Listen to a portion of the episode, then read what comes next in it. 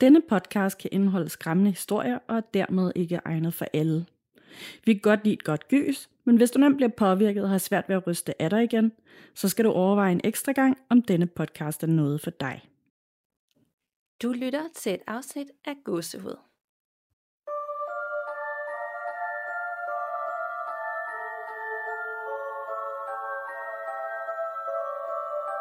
Hej Danika, Hej Nana og hej til alle vores dejlige lytter, der lytter med, og velkommen til episode 143. Ja, vi sidder her og optager en søndag aften, og selvom det er sommer, så er det som om, at vi optager lidt sent, og det er ved at blive lidt mørkere, og det, det giver lidt anden stemning, for vi plejer faktisk at optage sådan tidlig formiddag. Så det er bare noget helt andet, og jeg har været ude i weekenden, så jeg er lidt træt, så jeg er ekstra klar til at blive skræmt. Ej, men det er jeg også. Øhm, jeg er hjemme hos min far lige nu, så det kan godt være, der kommer lidt baggrundsstøj og øh, lyder lidt specielt, fordi det lige er på en anden mikrofon, end den jeg plejer at bruge og sådan noget. Men det håber jeg, I kan bære over med. Sagtens. Det er ikke noget, man tænker over. Jeg tænker bare, at folk er med her for at få de her uhyggelige, spændende og livsforkræftende lytterforretninger med i dag. Men øh, inden vi skal dele dem, så skal jeg lige høre, om der er sket noget hos dig. Det er der faktisk ikke. Øhm, jeg synes, jeg har... Øh, jeg tror, jeg har haft sådan lidt for travlt til at opdage, hvis der skulle være sket et eller andet. Øhm, så, øh, så, så det er der faktisk ikke. Men der er til gengæld helt vildt mange, der har skrevet øhm, omkring det der, jeg havde for øjnene lige efter jeg var kommet hjem fra Indonesien. Øh, at det kunne være noget, der sad på nethænden og sådan noget. Det var noget, jeg skulle have tjekket hos en øjenlæge. Og det gik heldigvis rigtig hurtigt væk i løbet af to dage, men hvis det er noget, der kommer tilbage, så lover jeg simpelthen, at jeg skynder mig afsted til en øjenlæge. Okay, for det er fedt med lytter, der også sådan ligesom uh, tager sig en sådan, hey, du skal lige være opmærksom på, at det kan være det her, så det kunne være en rigtig god idé at lige få tjekket ud, i stedet for at vi bare sådan, om det er bare en, uh, det hatman, der står i hjørnet og kigger på dig. Så tager folk der, eller os, ret seriøst og passer på os. Nemlig, altså, og der er, sådan, der er flere, der har prøvet det før selv, hvor de var til lægen, og så var det, nu har jeg glemt, hvad det hedder, øhm, og så er der en, øh, en, der har arbejdet hos en optiker, og der er en lægesekretær, der har skrevet sådan noget, så det er endda folk også, der sådan godt ved, hvad de snakker om, og de har alle sammen nævnt det samme, så jeg tænker, at det har de helt ret i, at det har været. Ja, søde, søde mennesker. Nemlig. Men øh, det er heller ikke, fordi der er sket det store her. Altså som altid, så drømmer jeg livligt og prøver ligesom at tolke på det, så det ikke bare er spildt arbejde på en eller anden måde. Nu jeg alligevel skal vågne og drømme så intens, så kan jeg lige så godt få det optimale ud af det. Og så har jeg faktisk øh, prøvet for første gang øh, for nogle uger tilbage at få lagt tarotkort af Frederik. Og øh, han var også i weekenden, og øh, jeg har både fået lagt sådan det helt store, jeg ved ikke, hvad det hedder, og du har bedre styr for det, hvor alle kortene er ude, og der er noget fortid og fremtid og noget nutid, og ting, man skal være opmærksom på. Ved du, hvad det er? Øhm, altså, der er, jeg tror, der er sådan en masse forskellige oplæg, så det er ikke sikkert, jeg ved præcis, hvad det hedder. Nej, men det er sådan der, hvor det sådan giver det store overblik, hvis man ikke har prøvet det før, hvordan det lige er nu med, hvor man er, og hvad man kan fokusere på fremadrettet og fortiden, og hvad, ja, sådan generelt bare sådan overblik. Men så har man jo også det der, hvor man kan lægge tre kort, hvor man kan spørge ind til noget specifikt. Ja, ja. Og det har vi, eller det har jeg brugt meget, hvor han så har gjort det. Øh, og jeg synes, nu har jeg ikke prøvet tarotkort før, og jeg havde nok en idé om, hvordan det ville være, og sådan, at det var sådan lidt hyggeagtigt. Øh, jeg havde ikke rigtig lagt så meget i det. Men det er jo faktisk helt vildt, så meget man kan få ud af det. Ja, det er det, det er det virkelig også, og jeg har også virkelig haft det, nu har jeg gjort det selv i lang tid, men, men jeg har aldrig prøvet, hvor jeg tænkte, ej, okay, det her det er simpelthen for mærkeligt, eller det her giver ikke mening, eller hvor det bare var sådan et, Nå, det er lidt fæsent, eller sådan, okay, bla bla bla. Det har altid været sådan, nemlig sådan lidt en øjenåbner på, på mange forskellige måder. Lige præcis, det, er nemlig, det har nemlig været en kæmpe øjenåbner, og jeg er sådan set ligeglad med, hvordan og hvorledes, at, at det er, som det er, om det er noget overnaturligt, om det er ens intuition eller hvad. Men hvis det kan åbne noget op for mig, og noget jeg kan fokusere på, og blive mere klar omkring, hvad jeg vil og ikke vil, så er det jo en gave, uanset hvad. Og så derfor så har det bare været den fedeste oplevelse begge gange, hvor jeg tænker sådan, det gider jeg godt dykke mere ned i fremadrettet. Jeg gad også godt have min egen kort, og, og, øh, og, og du ved, at kunne lige sådan en gang imellem lægge det også for sig selv, øh, for man lige sådan gør status på, hvordan det går, og, og hvad man skal fokusere mere på fremadrettet. Det tænker jeg altid er en sund øvelse i det hele taget også at gøre, og så kan man, altså man kan gøre det på mange måder, det behøver jo ikke at være med til rotkort, men i det hele taget, så er det bare en sund lille status at gøre for sig selv, tror jeg. Ja, Så øh, jer, der lytter med derude, det kunne være meget interessant at høre, om nogle af jer også har prøvet at få lagt tarotkort, eller selv gør det, eller har nogle erfaringer med det, om I også har haft sådan lidt, at det har været en øjenåbner, og det faktisk har passet helt utroligt godt. Ja, det vil jeg vildt gerne høre. Men inden vi går videre med de her seks uhyggelige lytterberetninger, så vil vi så gerne fortælle dig derude om den her helt nye film i samarbejde med 20th Century Studios. Og den hedder altså The Boogeyman, som vi også fortalte om sidste gang, og er en klassisk horrorfortælling bygget på Stephen Kings novelle af samme navn fra 1973. Novellen den følger karakteren Lester Billings, der opsøger en psykiater for at fortælle om sin grusomme historie om, hvordan hans tre børn blev myrdet af The Boogeyman. Men han spiller dog kun en mindre rolle i filmen, som følger familien Sink i form af søsterne Sadie og Sawyer og deres far. Og lille søster Sawyer, hun er bange for mørket og The Boogeyman. Men øh, hendes søster og far tror ikke rigtig på hende. Og derimod så bliver The Boogeyman bare stærkere og stærkere, og snart så må de alle tage kampen op imod ham.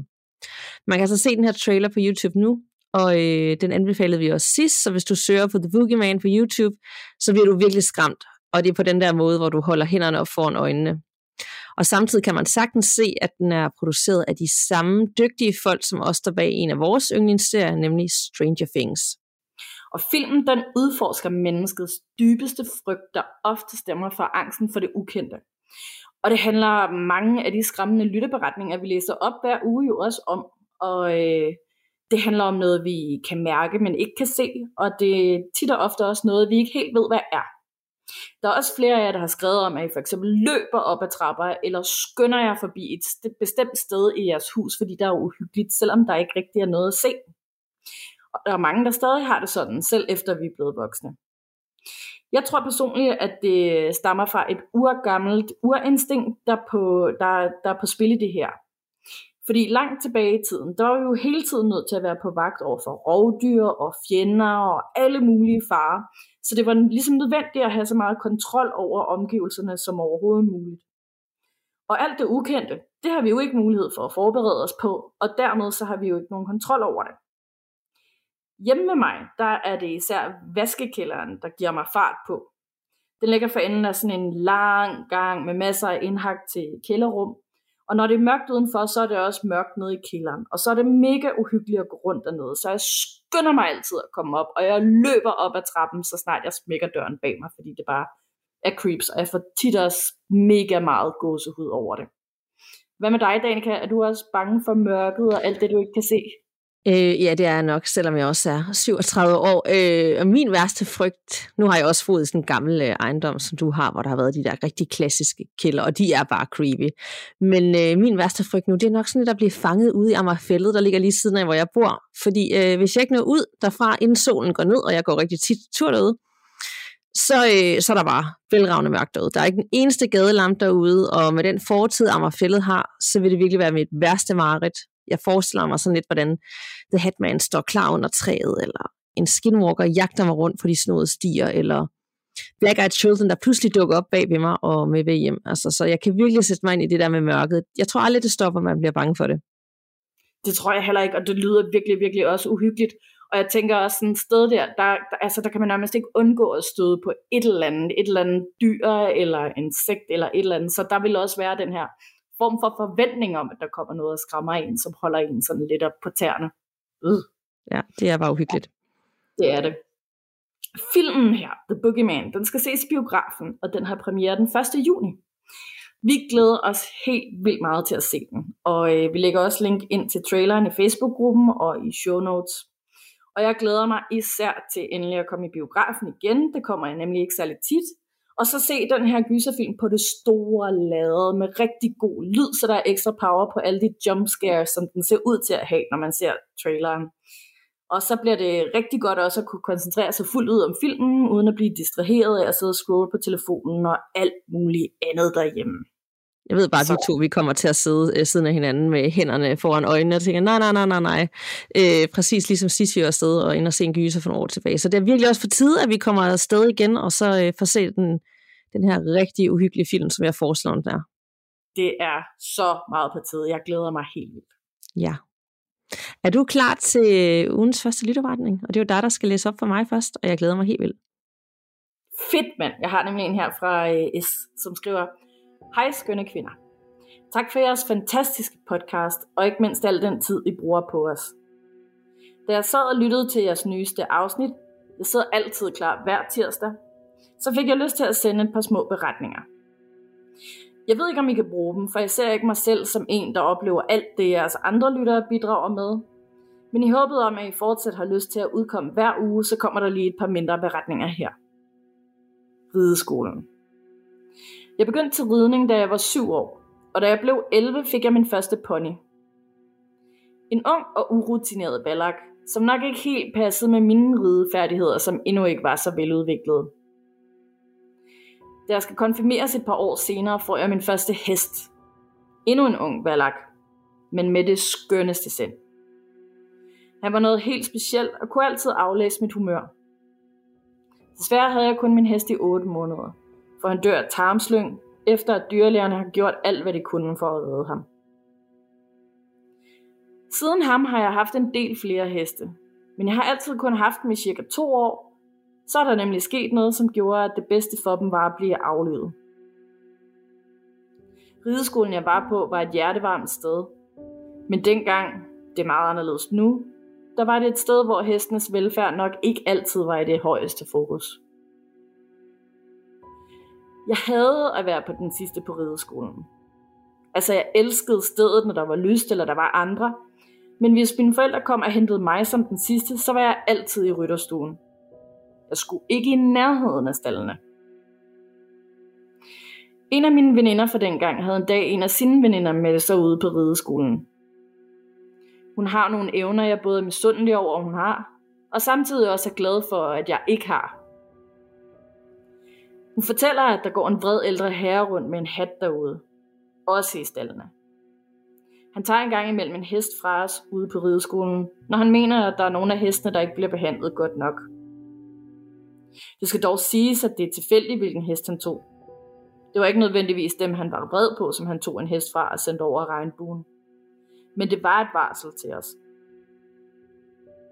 Da jeg fik fortalt den her historie, gøs det i mig. Jeg har mistet så mange heste af uforklarlige årsager, og andre heste ude på rideskolen har mistet livet på måder, jeg stadig ikke helt kan forholde mig til. Uheld sker jo, men der må også være en grænse nogle gange. Den dag i dag er rideskolen et lysere sted, og hestenes velfærd er meget mere i fokus. Men jeg kan ikke glemme den vrede gamle mand, når jeg hører om, hvad de indimellem stadig oplever ude på rideskolen. Damen i vinduet. Jeg boede tidligere i et lille rækkehus på to etager i et kvarter med masser af rækker. Så jeg havde både huse i min forhave og baghave, som man siger. En dag ringede min mobil, mens jeg sad i min stue og så tv. Det var min veninde, som var på besøg hos sin veninde, som bor i min forhave. Så jeg tog telefonen. Min veninde siger, hej, hvad laver du op i vinduet? Jeg spørger, hvad hun mener, da jeg jo sidder i min sofa nede i stuen, og derfor ikke kunne stå i et vindue på min første sal. Jeg går en lille smule i panik og siger til min veninde, at hun skal blive i røret, mens jeg går ovenpå. Jeg spørger, hvem der er i mit hus på vej op ad trappen, med hjertet helt op i halsen. Men jeg fik intet svar. Og da jeg kom ind på kontoret, hvor min veninde havde set en skikkelse, var der ikke nogen.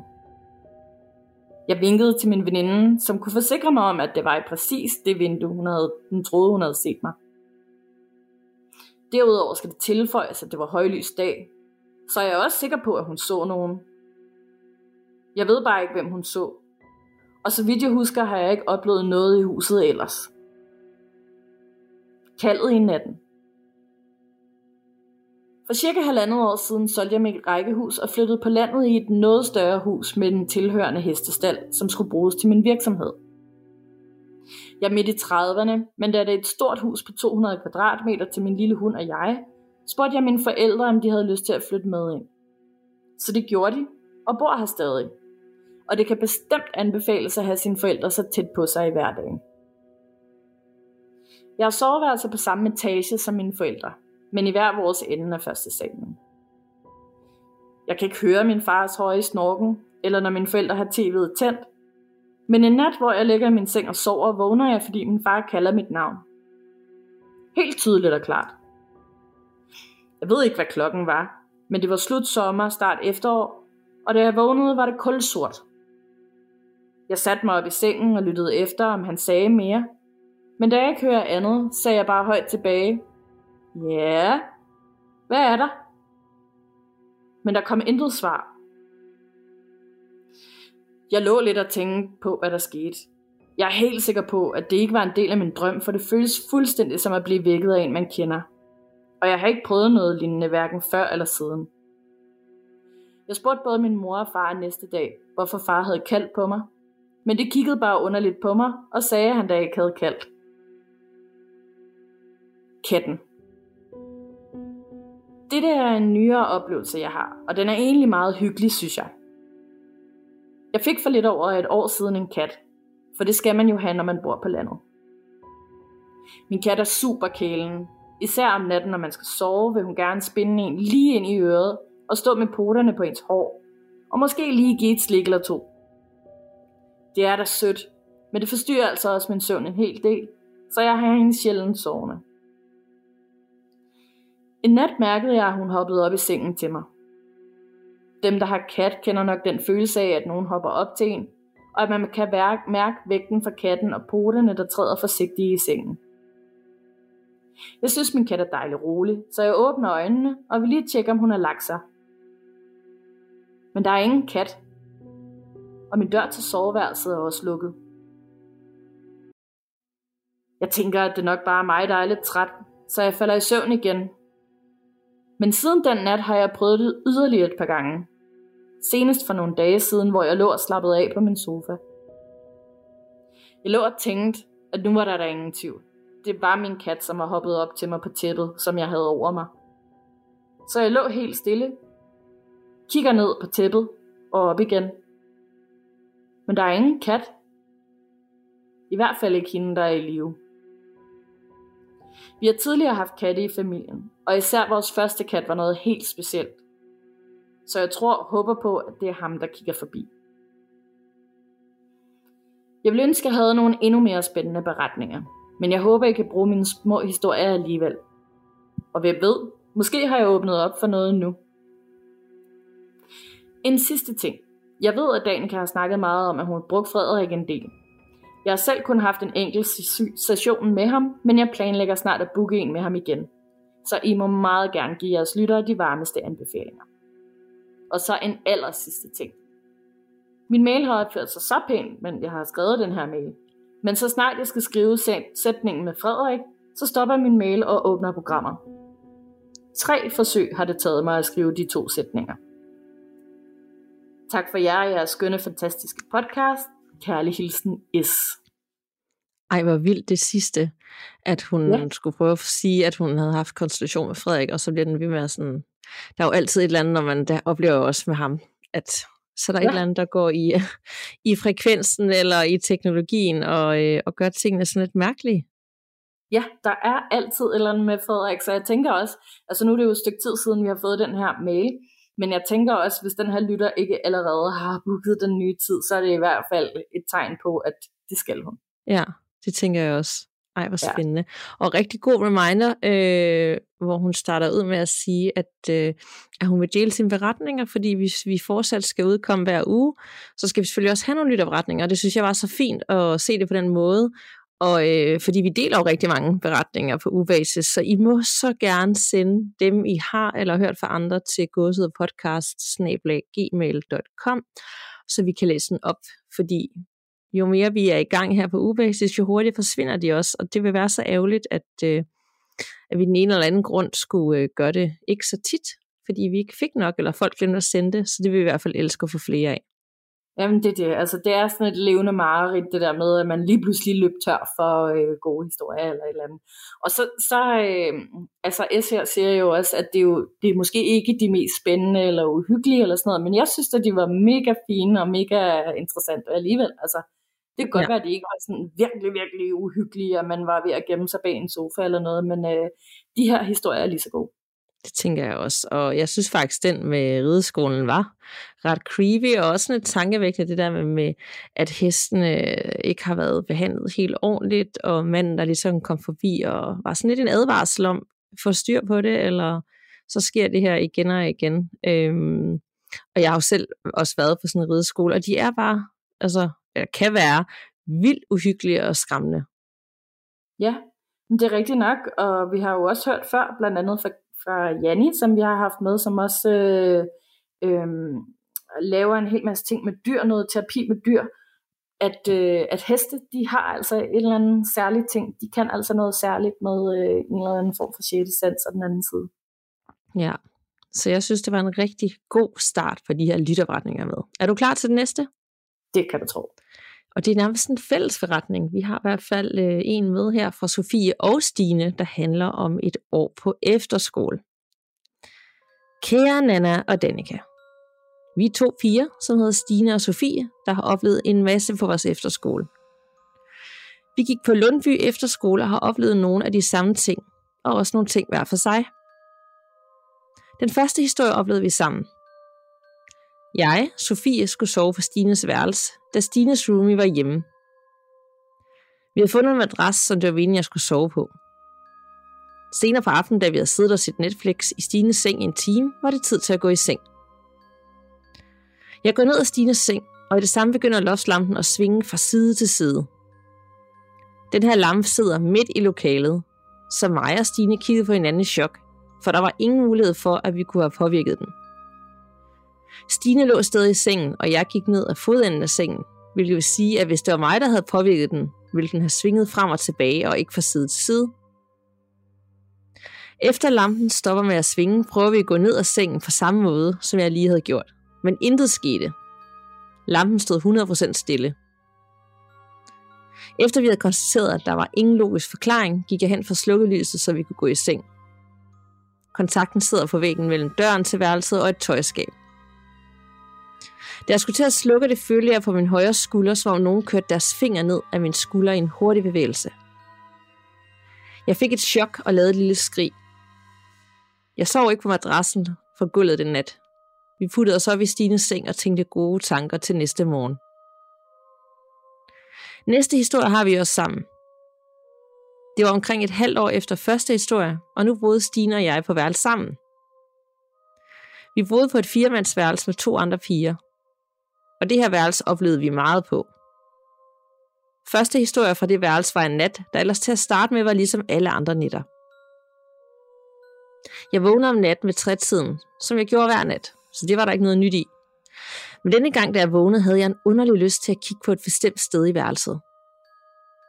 Det var omkring hjørnet af et skab, hvor der på siden sad et lille spejl. Jeg satte mig op og stirrede længe hen på hjørnet af skabet, og jeg kunne simpelthen ikke finde ud af, hvad jeg skulle kigge på, og hvorfor jeg havde så stor en træng til at kigge derhen. Efter 5-10 minutter lagde jeg mig til at sove igen, uden forklaring. Næste morgen nævnte Stine, at hun var vågnet ved trætiden den nat, og havde samme træng til at kigge på hjørnet af skabet. Jeg kiggede på hende og fortalte, at jeg havde haft præcis samme oplevelse. Og den dag i dag har vi stadig ingen forklaring. Det næste fra samværelse er Stines egen oplevelse, og den blev fortalt af Stine selv. Vi kommer til at kalde vores to andre roomies for E og A. Klokken var næsten 22, så vi skulle snart være på værelset og i seng. Sofie var gået hen på nogle andres værelse for at uden jeg vidste det. Så dem, der var på værelset, var A og E og mig. Vores seng lå på en lang række op ad bagvæggen. Jeg satte mig pludselig op i min seng og kiggede på gulvet ved fodenden af sengen. Jeg ser en silhuet sidde i skrædderstillingen på gulvet og spørger. E, er det dig, der sidder på gulvet? Hvortil E svarer, nej, jeg sidder i min seng. Derefter spurgte jeg A, om det var hende, der sad på gulvet. Men hun lå i sin seng ved siden af min. Så spørger jeg, om Sofie sidder på gulvet. Og der svarer E og A, at Sofie slet ikke er på værelset. Så spørger jeg, hvem er det så, der sidder på gulvet? Hverken A eller E kunne se det, jeg så, men jeg er sikker på, at der sad en for gulvet. Skikkelsen for gulvet lignede en pige med langt hår, der sad i skrædderstilling med hænderne i skødet og kiggede ned i hendes hænder. Det skal lige siges, at mens alt det foregik, var lyset slukket på værelset, så kun måneskader lyste op. Det næste jeg, Sofie, selv oplevede var en dag, hvor jeg havde køkkentjans. Jeg stod ved siden af et lille bitte rum, fyldt op med metalskål og brædepander og alt muligt andet lavet af metal, som bruges i industrikøkkener. Min højre side af kroppen vendte mod det rum. Og mens jeg stod og bandt et forklæde, lød det som om, at alt, der var af metal inde i det rum, det faldt ned på samme tid. Det gav et kæmpe brag. Jeg vendte hurtigt hovedet og kiggede, men alt stod snor lige og på deres plads. Jeg var overvist om, jeg hørte det, og det er afsted den dag i dag. Udover det har der været lidt små ting. Fix. For eksempel hørte jeg ofte krasselyde i vindueskarmen på firemandsværelset. Jeg vil beskrive lyden som spidsen af en passer, der krasser maling af træ. På firemandsværelset følger vi generelt en slags energi eller tilstedeværelse. Og denne tilstedeværelse kaldte vi, uafhængig af hinanden, for Josefine. Det var vores historie for efterskolen. Tak for en god podcast. Hilsen Sofie og Stine, to faste lyttere.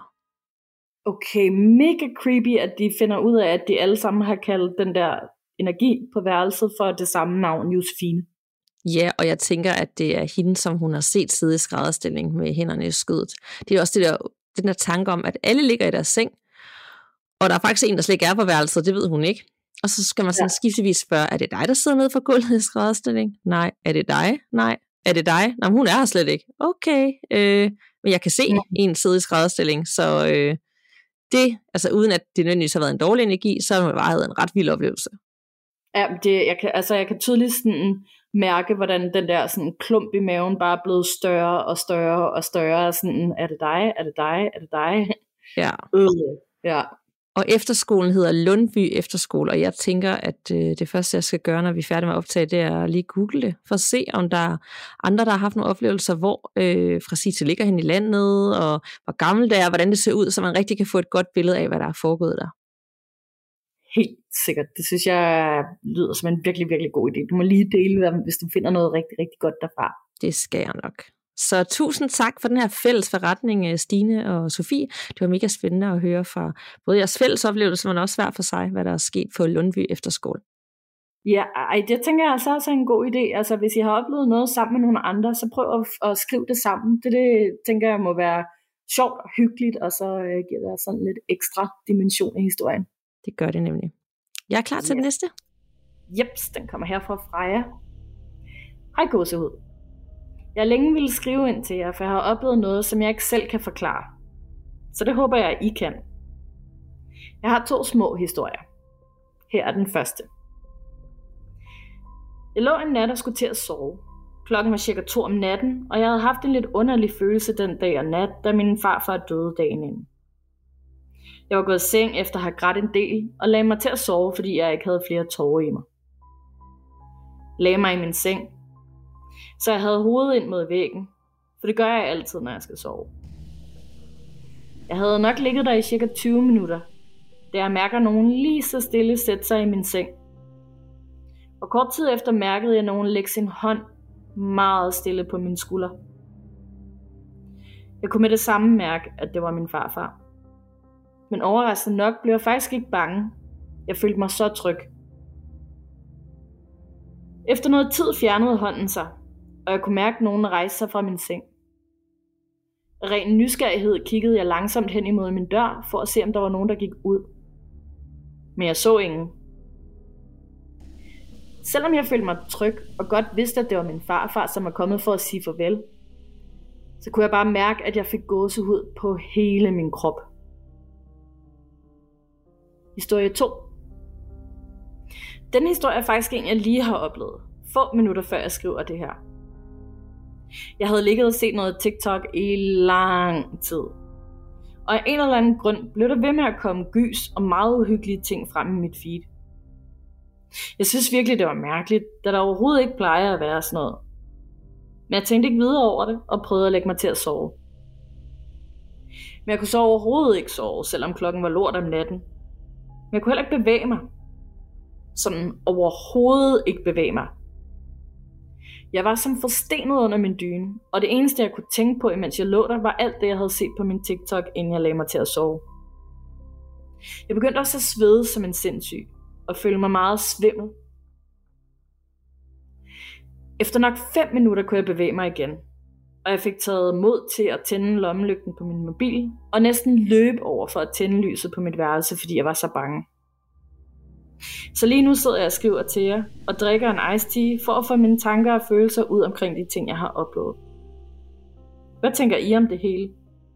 Og tror I, der er en forklaring på den sidste historie? Det var så mine to små historier, og jeg håber, I kan bruge dem til noget. Med venlig hilsen fra jer. Godt spørgsmål. Hvad tænker du, Nana? Jamen, øhm, altså jeg tænker, den første, det er jo en mega, mega fin og dejlig historie om den her farfar, som er højt elsket tydeligvis, øhm, og som kommer og giver bare et virkelig, virkelig rart øh, farvel. Altså sådan sætter sig helt forsigtigt ned i sengen og lægger sin hånd helt forsigtigt på skulderen der. Det er bare så kærligt og så fint, og jeg synes bare, det er så dejligt, at øh, Freja bare overhovedet ikke i tvivl om, at det var det, der skete. Ja, det var også min fornemmelse. Men i forhold til TikTok-tingen, Ja. Mm. Altså jeg tænker, det der med, at den lige pludselig bliver fyldt øh, med det, uden at den plejer at være det. Jeg tænker, måske har der lige været en enkelt, og så har man trykket på den, og så bliver det, så er det den der algoritme, der går i gang, og der bare finder mere og mere og mere til en. Øhm, men altså, jeg ved ikke, om det er det, der har været på spil. Men i forhold til det der med at lægge helt forstenet, uden at kunne bevæge sig, Øh, ja, det, det, ved, det ved jeg simpelthen ikke. Altså om det så har været noget sådan halvt i søvne, eller, eller hvad der lige eller ja, ja, hvad der har været inde over det. Altså, et eller andet sted er jeg i hvert fald bare taknemmelig for, fordi netop med algoritmen, nu bruger jeg ikke rigtig TikTok, men sådan for Instagram, så får man jo alt muligt op, der altid lige passer til det, ja. man opsøger eller har fokus på. Men hvis jeg, hele min algoritme var fyldt med creepy ting. Det er det faktisk ekstremt meget på Facebook, nu jeg tænker over det. Måske også fordi vi har gåsehudskole yeah. på Facebook, og jeg følger andre uhyggelige sider, så der får jeg faktisk rigtig meget uhyggeligt op. Men hvis det kommer op i sådan nogle video-ting hele tiden, også på min Instagram, det, det, det vil simpelthen være for meget uhyggeligt, jeg hele tiden forholder mig til. Det vil faktisk ikke nødvendigvis være en god ting.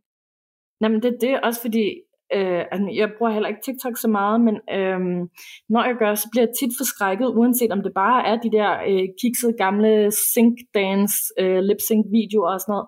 Fordi det er bare sådan, det er højt, og det går bare i gang med det samme, og det kører i loops. Øh, der er konstant lyd på. Øhm, hvor at Instagram det er lidt mere stille og roligt. Der er også de der videoer, og de kan også godt gå i gang af sig selv. Men for det meste, så skal man ligesom slå lyden til, og man kan i hvert fald godt slå den fra, sådan, så man bare, altså videoerne går i gang, men uden at der kommer lyd på, så jeg bliver ikke lige så forskrækket. Men jeg bliver faktisk forskrækket stort set hver gang jeg åbner min TikTok. Ja, det kan jeg godt forstå. Det er jo egentlig også, vildt. det er jo egentlig også lidt et stressende element i sin hverdag. Altså, jeg, jeg har TikTok, men jeg glemmer at bruge det, men det er måske meget fint. Jeg tror, jeg åbner det sådan en gang hver anden måned. Og så er det nemlig, at der er tusindvis af videoer, og det fortsætter bare, der er ikke rigtig noget sammenhæng i noget, i hvert fald ikke for mig, måske fordi jeg bruger det så lidt så algoritmen ja. ikke regnet det ud. Så det kan være i øst og i vest, og jeg tænker sådan, wow, hvad skete der lige der? Man smider nærmest telefonen fra, så man sådan, forstår slet ikke, hvad der er sket. Lige præcis. Det er sådan meget overvældende og meget stressende. Og hvis det så samtidig ligesom her er sådan uhyggelige ting, man også kan forholde sig til, at man nærmest sådan er fastlåst og kan ikke gøre noget, jamen øh, det er jo ikke godt. Nej, nemlig. Hold op. Ja. Hold da op. Er du klar til endnu en øh, lytterberetning? Jeg er født klar til den. Og det er for Line og handler blandt andet om øh, et arbejde som tjener på et slot. Hej Nana og Danika. Først og fremmest tak for en fantastisk podcast. Her får I lige en lille beretning fra mig. Tilbage i perioden fra omkring 2011 til 2013 arbejdede jeg som et tjener på et slot ved siden af mit studie. Det var hovedsageligt unge studerende, som arbejdede for slottet, og som udgangspunkt var det weekendarbejde. Vi var ofte den samme gruppe, som var på arbejde samtidig, og havde derfor vores faste rutiner, særligt når der skulle ryddes op efter de store middage, for eksempelvis bryllupper. Når den store, lange riddersal var ryddet for alt, stod den på den store rengøring, hvor jeg typisk enten stod for at støvsuge hele salen, og min marker efterfølgende vaske gulvet. Det havde vi gjort på utallige vagter, hvor han en aften nat kommer os før, om jeg ved, hvad der er oven for riddersalen. Hvilket jeg svarer, at jeg mener, der kun er noget opbevaringsrum loft, og det er ikke et sted, vi har adgang til. Han kigger forskrækket på mig og siger, at han altså nogle gange, mens han har haft tjansen med at være skuld, har hørt fodtrin og klaver lyde derop fra. Jeg har også selv haft en oplevelse for samme slot. Jeg var en fredag aften på arbejde sammen med en af de faste tjener, der var for stedet. Vi skulle tage imod værtsfaret for weekendens arrangement, samt deres nærmeste, som skulle overnatte allerede fra om fredagen. Slottets ejer havde netop været forbi for at tjekke op på, om alt var, som det skulle være, og var taget hjem igen. Vi sad ude og snakkede i det kæmpe køkken, efter vi begge hører nogen sige, Hallo, hallo? Hvorefter jeg går ud mod den lille check-in-skranke, som var i rummet ved siden af køkkenet, for at skulle tjekke gæsterne ind. Men da jeg kommer ud, er der ingen. Jeg går rundt i de tilstedende lokaler og træffetårn, som man typisk ankommer i for at tjekke, om der er nogle gæster. Men der er ingen ankommet endnu. Jeg går tilbage til min kollega og spørger, han ikke også hørte nogen sige hallo. Og det gjorde han. Der gik ligeledes rygter om, at der var nogle af slottets gæster, som havde set en lille pige gå rundt op på gangene ved værelserne. Med venlig hilsen, Line. Uh, så en lille lytterberetning fra øh, det her slot. Og oh, det er altid spændende, og det er lige så snart der kommer sådan et ord som salen eller et eller andet, så, så går der bare gang i øh, billederne op i mit hoved med virkelig, virkelig uhyggelige ting.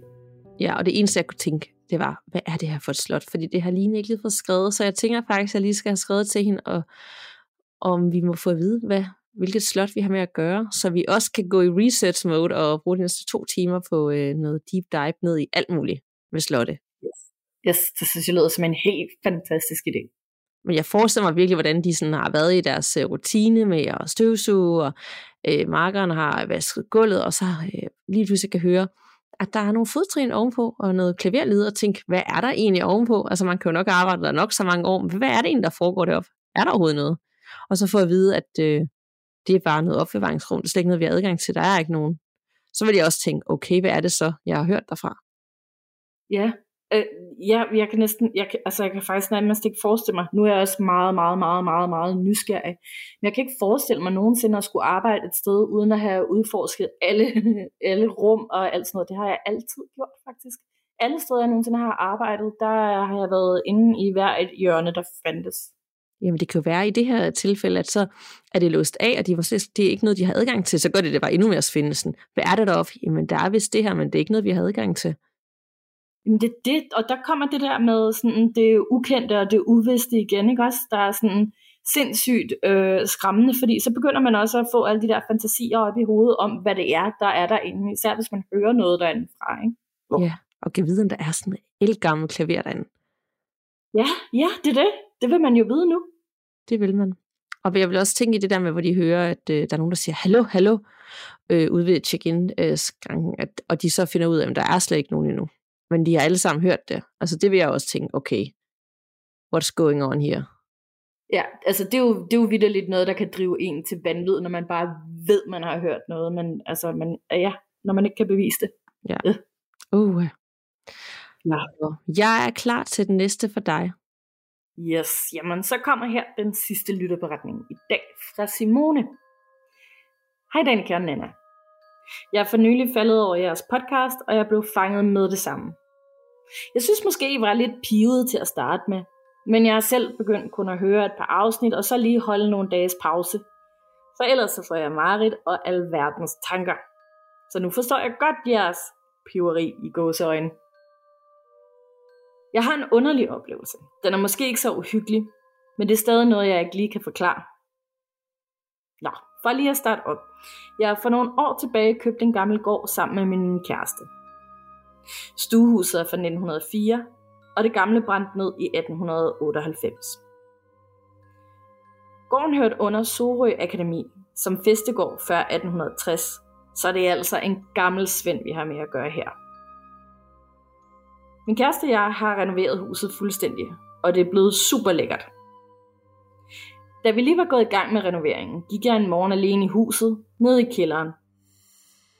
Jeg stoppede op, da det gik op for mig, hvor jeg egentlig befandt mig. Normalt var jeg løbet op ad trapperne med lynets hast, men ikke her. Jeg havde en god og rolig mavefornemmelse, så jeg smilede for mig selv og godkendte vores huskøb. Jeg kan normalt godt have en fornemmelse af, at jeg skal væk eller ud et eller andet sted fra, hvor jeg ikke føler mig velkommen. Men jeg følte mig velkommen her. Så der har faktisk ikke været noget som helst uhyggeligt. Ingen mærkelige lyde eller fodtrin. Og hvis der var noget, så havde det jo nok vist sig i løbet af de sidste fem år. Men så i går, da jeg tog en lur sammen med min 8 måneder gamle datter, så vågnede jeg af, at jeg kunne høre min kæreste åbne og lukke skuffen i vores walking closet. Jeg tænkte, at han lige var kommet hjem fra arbejde og skulle have noget tørt tøj på. Jeg satte mig op i sengen og kiggede direkte ind i vores walking closet. Men der var ingen kæreste. Jeg var fuldstændig sikker på lyden, for jeg hører den jo hver dag. Nå, tænker jeg. Jeg lægger mig igen og lukker øjnene. Så vågner jeg at katten krasser på vinduet. Ikke særlig højt, men jeg var ikke i tvivl. Jeg skynder mig ud og åbner døren, så missen ikke vækker min datter. Jeg kalder og fløjter, men han kommer ikke. Så lukker jeg døren og vender mig om. Og lige der, midt på gulvet, sidder begge katte og glor på mig. Jeg tager sko på og løber om til soveværelsesvinduet for at kigge. Det kunne jo være, at der sad en fremmed kat. Men nej, ingen kat. Jeg håber, at jeg bare har sovet rigtig godt, og måske har drømt lidt, da jeg var ved at vågne. Eller at det måske bare er jeres podcast, der ligger og rumsterer i baghovedet. Er der nogen andre end mig, der måske hører syner, efter de er begyndt at lytte til jeres podcast? Jeg krydser faktisk fingre. Nå, det blev lidt langt, og det må I undskylde. God jul og godt nytår. Tak for nogle gode, uhyggelige fortællinger. Venlig hilsen, Simone. Ja, så det er altså det er lige et halvt år siden. Vi God jul og godt nytår, jeg elsker det. ja, altså jeg ved ikke hvorfor, men jeg bebrød mig ikke om at ændre i uh, historierne, så jeg tog det bare med alligevel. Ej, det synes jeg er så, øh, så dejligt. Et eller andet sted også sådan, gud ja, at tiden går så stærkt. Altså, god jul og godt nytår, og så lige om lidt, så skal vi holde jul igen. Så øh, jeg synes, det var fint, at du tog med. ja, præcis. Men virkelig, virkelig øh, godt at få med det der med mavefornemmelse, og hun er nede i kælderen, og normalt så vil hun løbe op og flygte væk, apropos det der med det ukendte, vi beskriver, når du render rundt i kælderen der i din bygning, eller jeg, jeg var ja. fældet vel mørkt. Så her sådan, ved du hvad, hun havde det faktisk ret roligt, og så derfor så vidste hun faktisk, at det var et rigtig godt hus, de havde fået sig. Ja, det synes jeg også er fedt, og det, det lyder som en mega, mega dejlig følelse. Den håber jeg også, jeg får, når jeg engang flytter i et eller andet hus på et tidspunkt. Øhm, og så mindede det mig bare om en veninde, jeg har, der ligesom øh, købte en kæmpe stor, øh, i mine øjne i hvert fald, fordi jeg bor i en lille bitte københavnerlejlighed, en, øh, en sådan lidt mere herskabelig øh, lejlighed på Østerbro. Og der gjorde hun også meget ud af, øh, jeg tror jeg har fortalt om det før, at sige sådan, øh, øh, tak fordi vi må være her, og sådan virkelig, øh, mm, ja, altså præsentere sig selv, og bare sådan være taknemmelig for, at øh, nu var det her, der skulle bo, og sådan noget, prøve at sørge for, at, at der blev taget godt imod dem, og at der var god stemning der. Ja, det tænker jeg også er en rigtig god måde at gøre det på. Om man siger ja. det højt, eller man i det her tilfælde er lige nede i kælderen og sådan mærker efter, og sådan, man bare kan mærke, okay, det her det er godt, jeg har ikke lyst til at flygte. Det føles godt for os. Øh, selvom der så sker ting efterfølgende, så er det jo ikke på sådan en, en måde, hvor man, man føler, at man ikke er velkommen. Eller det er bare sådan en ekstra øh, energi eller aftryk i det her hus, som der jo tit er, når man køber et ældrehus. Nemlig. Ja, jeg synes at i det hele taget også bare, det er, det er bare en god idé, og vi burde egentlig alle sammen stoppe lidt mere op og gøre sådan nogle ting, og lytte lidt mere til vores mavefornemmelse, og virkelig sådan lægge mærke til det der med, sådan, gud, det her føles faktisk virkelig godt. Ja, det eneste der er med det der mavefornemmelse er, at det kan være så svært, fordi som regel så fortæller mavefornemmelsen, i, uanset hvad det er, hvad der føles rigtigt, hvad der ikke føles rigtigt, men så er det som om, så går hovedet i gang. Om burde mm. også godt kunne lide det her hus, fordi øh, det er en rigtig god pris, og det finder vi ikke igen noget tilsvarende, der er så stort til den her pris, og ligger så godt. Altså så kan man altid rationalisere over for sig selv, hvorfor man burde kunne lide øh, huset, eller mennesket, eller jobbet, eller whatever man nu gør, øh, selvom mavefornemmelsen siger, ah, det føles ikke helt rigtigt. Og det er jo ikke altid, at man kan forklare, hvorfor. Øh, Nej. Så og kunsten i at kunne mærke efter og, og handle ud fra det, det er nok noget, der tager lang tid at lære, men det er jo en kæmpe gave. Det er det helt sikkert. Jeg tror virkelig også, det er noget, man skal øve sig sindssygt meget i, fordi jeg kan godt nok også bare overtænke alting. Ja, og jeg synes også situationen med walk-in closet, hvor hun ligesom hører, at manden, eller hun tror, han er der, og ligesom går i skuffen og lukker, og så er han der slet ikke. Det minder om dengang, som jeg også tror, jeg har fortalt før, hvor at, øh, at jeg vågnede i min seng, ja. og dengang, jeg, det var en tidspunkt, men min eksmand så ham sådan rulle over, og så gå ud af sengen, og så gå ud af soveværelset, men han var slet ikke hjemme. Ja, det kan jeg godt huske, du fortalte om. Ja. ja. Det var, det, det, den kom lige tilbage til mig. Jeg sidder jo faktisk i, op, i soveværelset og optager lige nu. Og der tænker jeg nogle gange stadig, hvad, hvad var det egentlig? Var det, øh, altså var det lige sådan en glitch, eller var det øh, en, en energi, som ikke var ham? Altså hvad var det? Fordi jeg husker tydeligt, at det var ikke bare noget, jeg havde drømt. Ja, ej, det kunne egentlig faktisk også være spændende, hvis vi kan finde sådan en eller anden måde at gøre det på, og finde nogle rigtig gode historier om det der med glitches. Det er virkelig også et spændende emne at kunne tage op på et tidspunkt. Vi skal da have, ja, vi skal have et glitch-emne. Selvfølgelig skal vi det. Ja, helt sikkert. det er spændende. Nå, så kom vi altså rundt om, øh, om fem rigtig gode og forskellige lytterberetninger, og vi håber, at du derude har, øh, er blevet skræmt og øh, har hygget dig med os, og blevet lidt, haft nogle livsbekræftende beretninger, og bare kunne måske relatere til nogle af dem, og som altid send dem, du selv har til os på gåsehudpodcast.gmail.com og ellers så håber vi, at du hopper ind i Facebook-gruppen Gåsehud Podcast og joiner derinde, eller ind på Instagram og følger med. Og så må du altså også godt lige smide en bunke stjerner, hvor ind du lytter med, og det kan virke så ligegyldigt for dig, men det betyder alverden for os, og også en lille anmeldelse. Så det, det vil vi være meget taknemmelige for. Nemlig, og så er det altså også lige en lille reminder om, at det altså er fra på torsdag den 1. juni, I kan komme i biografen og se The Boogeyman. Og det er jo lige om for dage, og øh, det skal vi, og vi håber selvfølgelig, at I også vil se den, og så har vi jo også noget, vi kan tale om den her uhyggelige film, for jeg er ikke i tvivl om, at, øh, at det er lige det, vi har brug for her i sommeren, og at blive skræmt fra vid og sans, og, øh, og bare stadigvæk huske at dykke ned i de der gys, selvom man måske hurtigt bare kan glemme det, fordi nu er det jo lyst og sommer, og ja, det er noget andet end øh, spooky oktober. Helt sikkert, yes. Det skal vi. Så øh, tusind tak for snakken, Anna. I lige måde. Vi lyttes ved. Og pas på derude. Man ved jo aldrig, hvad der venter bag den næste dør.